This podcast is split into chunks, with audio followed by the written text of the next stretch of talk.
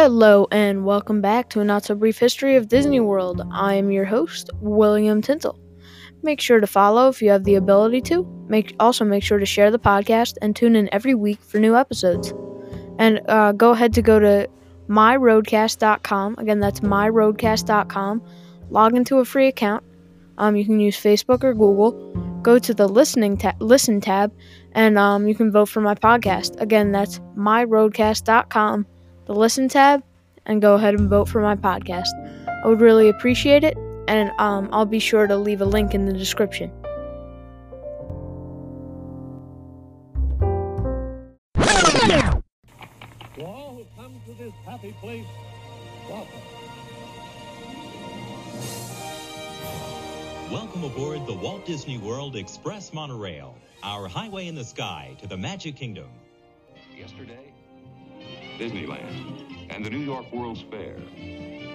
Tomorrow, a project so vast, it has already been called a whole new Disney World.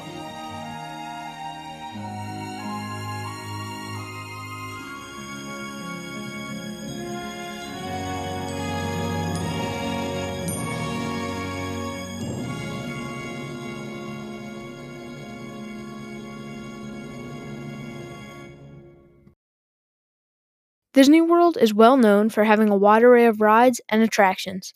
Among these are the shows at Disney World. Today, I w- today I will be ranking some of these shows. One of Disney's first shows was the Carousel of Progress, and it debuted at the 1964 World's Fair. This show was a hit and led to more and more Disney shows being featured at the parks. So take your seats and silence all cell phones as we count down the top three animatronic shows at Disney World.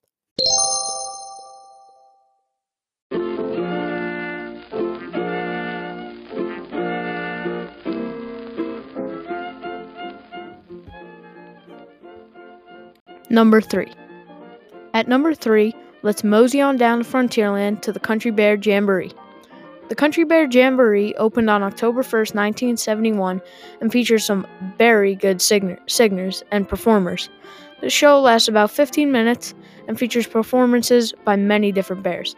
Henry leads the performance along with appearances by Wendell, Shaker, and the Five Bear Rugs, Big Al, and many more. You enter Bear Hall and are immediately immersed into the world of these musical bears. The music is very catchy and the bears put on a great show. In my eyes, it's always a must do and one of my favorite attractions at the park. Number 2. At number 2, we are staying in the Magic Kingdom, heading over to Adventureland to visit the birds of the Enchanted Tiki Room. Debuting at Disneyland in 1963, the show was groundbreaking in the animation of audio animatronics. The show used technology that allowed the animatronics to feature synchronized movements. This show paved the way for many other rides and attractions. After the success of the ride at Disneyland, it was included at Disney World. When it opened at Disney World, it was named Tro- Tropical Serenade, and it was basically the same show. Uh, not, not basically, it was the same show. Um, it featured performances by Jose and the other birds. Um, but um, by the 90s, I believe, it was changed to the Enchanted Tiki Room under new management. Um, and it had uh, Zazu and Iago from Aladdin and, um, well, The Lion King and Aladdin. Um, but then a small fire caused it, um, caused the Iago and Zazu animatronics to break. And since the ride wasn't very, um, well reviewed, people people weren't a big fan of the fact that Iago and Zazu were in the ride. They liked it better when it was just um, Tropical Serenade. Um, they changed it back to Tropical Serenade, but the um, new name was Walt Disney's Enchanted Tiki Room, and that's what it is today. The theming is immense, and the ride really sucks you into a tropical paradise. You can even look out the windows into the tropical forest surrounding you.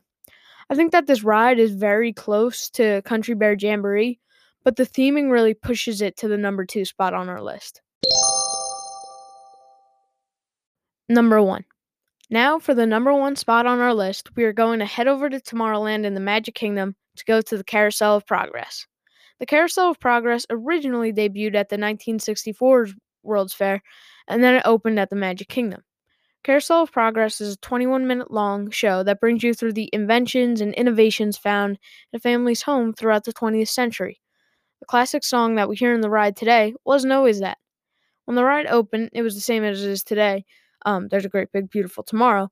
But when General Electric, who sponsored the ride that um who sponsored the ride at the time, when they thought that the song was sending the wrong message, they believed that it sent the message that customers should wait till um, you know, tomorrow basically, just because they the appliances would get better. They um changed it changed it to now is the time, now is the best time, and uh, you can listen into that right now. Now is the time, now is the best time, now is the best time of your life. When GE stopped sponsoring the ride, it was changed back to the, the There's a Great Big Beautiful Tomorrow. The ride features talented actors including Mel Blanc, Jean Shepherd, and more. The ride goes from the ride goes from the early 19 well, I shouldn't say ride. The show goes from the early 1900s all the way to the early 2000s. The end of the show feels very dated though, and I think it could really use a good refurb.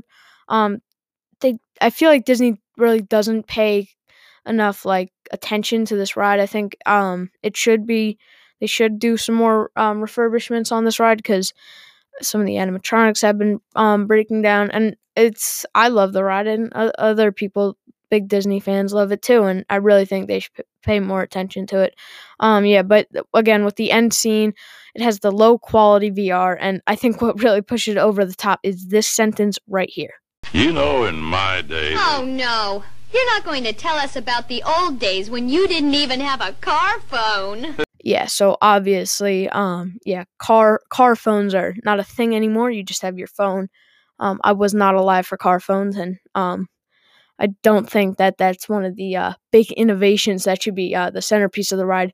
And that that last scene right there is really supposed to show like now and maybe even the future. Um, you know, some of those innovations like the the close future, not obviously like twenty one thirty six, but um, this ride is a big piece of history because it is the oldest ride in Disney World that Walt had direct connections to.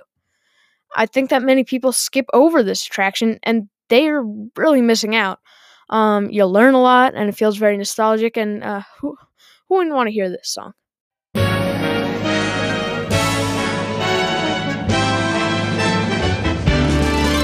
There's a great, big, beautiful tomorrow shining at the end of every day. All right, that's it for today's episode. I know it was short, but it was only a top three list. I really hope you learned something. Um, and I'll make sure to leave that link in the description where you can vote for my podcast. But if you want to go to it right now, it is myrodecast.com. And you go to the listen tab. Well, well, first you have to sign in, but you can sign in with Google or Facebook. You sign in, go to the listen tab, and uh, search for my play, uh, search for my podcast and leave a vote. It would really help me out. And thanks for listening. Have a zippity doo dah day.